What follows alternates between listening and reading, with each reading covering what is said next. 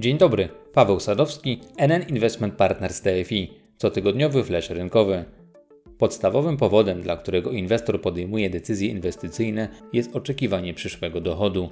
W zamian za rezygnację z bieżącej konsumpcji oraz ryzyko wynikające z utrzymania aktywów finansowych, wymagana jest nagroda za poświęcenie.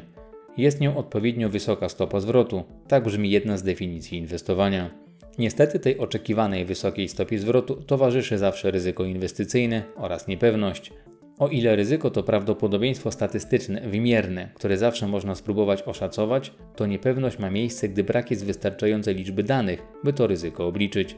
Ostatnio inwestorzy zastanawiający się nad kupnem przecenionych ryzykownych aktywów próbują policzyć negatywny wpływ pandemii koronawirusa na poszczególne gospodarki, na to, jak to przełoży się na przyszłe zyski firm i jakie w ogóle to może pociągnąć za sobą konsekwencje. Dodatkowo tym wszystkim szacunkom towarzyszy strach o życie i zdrowie. Jak powiedział kiedyś pierwszy premier Indii Jawaharlal Nehru, strach rodzi urojenia, które bywają groźniejsze niż rzeczywistość, a rzeczywistość przestaje być taka groźna, gdy ją się analizuje i jest się przygotowanym na wszelkie konsekwencje. Dlatego warto podjąć się skróconej na potrzeby dzisiejszego nagrania analizy otaczającego nas środowiska gospodarczo-rynkowego. Po pierwsze, należy odpowiedzieć na pytanie, dlaczego ryzykowne aktywa, np. wyceny giełdowych spółek, spadły. Akcje nie były przygotowane na scenariusz zamknięcia gospodarek, z jakim obecnie mamy do czynienia, stąd takie gwałtowne reakcje i dynamiczne wahania wycen. Jeżeli chcielibyśmy przyłożyć scenariusz zachowania akcji w 2008 roku do bieżącej sytuacji, to przed nami jeszcze daleka droga, aby zrównać je ze skalą i głębokością tamtejszych spadków. Oczywiście nie wiemy, czy ten scenariusz sprzed ponad dekady zrealizuje się obecnie. Wiemy natomiast, że aktualnie światowa gospodarka zamyka się czy hamuje dużo szybciej niż wtedy. Jeżeli mielibyśmy zakładać skąd przyjdzie trwalsze odbicie cen ryzykownych aktywów, to niewykluczone, że z Azji. Tamtejsze gospodarki wracają do normalnego funkcjonowania, o czym Europa i USA jak na razie mogą tylko pomarzyć. Dlatego przynajmniej w teorii to ten region powinien być beneficjentem rynkowego odbicia.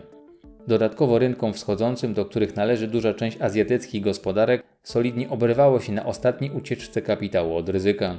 Niewykluczone również, że obserwowany przez ponad dekadę napływ kapitału do USA zmieni kierunek przepływu w stronę rozsądniej wycenianych klas aktywów z rynków rozwijających się. Takie przepływy idą zwykle w parze ze wzrostami wycen surowców, które zachowują się lepiej w okresach rosnącej inflacji. A czy jest na to w ogóle szansa w przyszłości? Patrząc na masową skalę do druku pieniędzy, które w imię ratowania gospodarek przed globalnym kryzysem zaczną płynąć do strefy realnej, to potencjał pobudzenia inflacji jest duży. Na takim harmonogramie rynkowej rozgrywki powinien skorzystać również nasz krajowy rynek akcji, którego obecne wyceny, zwłaszcza dla inwestorów długoterminowych, którzy są odporni na podwyższoną ich zmienność, mogą wydawać się atrakcyjne. Świadczyć o tym może cena do wartości księgowej dla indeksu WIG na poziomie poniżej 1. Dodatkowo w ostatnim czasie Polska nie rosła tak jak inne rynki, więc można zakładać, że jest niewiele miejsca do spadków. Nie było też agresywnych skupów akcji własnych, tak jak miało to miejsce w przypadku spółek z USA, dlatego krajowe firmy mają zdrowe bilanse. Polskich akcji nie było również w koszyku rynków wschodzących. To, co może ciążyć krajowym spółkom, to odłożenie czy brak decyzji dotyczących dalszych losów OFE.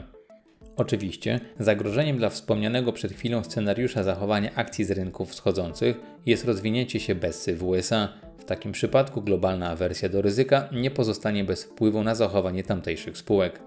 Generalizując, w odniesieniu do wycen ryzykownych aktywów, to należy także pamiętać, że za nami najprawdopodobniej pierwsza fala rynkowej zmienności. Aktywa były sprzedawane w obawie, że spowolnienie gospodarcze będzie długie i głębokie. Oczywiście nikt nie jest w stanie precyzyjnie oszacować zakresu tego spowolnienia. Druga fala rynkowej zmienności cen aktywów w górę lub w dół będzie, tak przynajmniej wydaje się, polegała na konfrontacji wcześniejszych założeń odnośnie do spowolnienia gospodarki światowej z twardymi danymi, które zaczną spływać z poszczególnych gospodarek oraz na próbie bardziej precyzyjnego odzwierciedlenia nowych gospodarczych faktów w wycenach aktywów. Aktualne założenia dla gospodarek nie wyglądają najlepiej, a dla gospodarki amerykańskiej wręcz apokaliptycznie. Gdybyśmy patrzyli na gospodarkę USA oczami Jamesa Bullarda, szefa jednego z oddziałów rezerwy federalnej, to gospodarcze załamanie, będące następstwem epidemii koronawirusa, może doprowadzić do wzrostu stopy bezrobocia w USA nawet do 30% oraz spadku PKB w drugim kwartale 2020 roku o połowę. Obecnie stopa bezrobocia w USA wynosi 3,5% i jest najniższa od 1969 roku. Przy tej okazji warto wspomnieć, że liczba osób ubiegających się obecnie po raz pierwszy o zasiłek dla bezrobotnych w USA wzrosła do ponad 3 milionów. To największy przyrost osób bez pracy w historii tego kraju.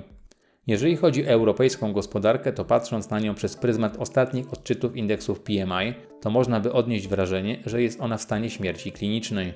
Wcześniej podobnie dramatyczne odczyty PMI mogliśmy zaobserwować jedynie w przypadku Chin, które jako pierwsze podjęły drastyczne działania antywirusowe. Dlatego warto być ostrożnym w kontekście bezrefleksyjnego kupowania bardziej ryzykownych aktywów, nawet gdy obecne poziomy ich wycen wydają się nam atrakcyjne. Kluczowe w podjęciu decyzji o zakupie powinno być śledzenie potwierdzonej przez dane z realnej gospodarki skali zniszczeń, które poczynił w niej koronawirus i reagowanie na wszelkie potwierdzone symptomy poprawy stanu zdrowia światowej gospodarki. To tyle na dzisiaj i do usłyszenia.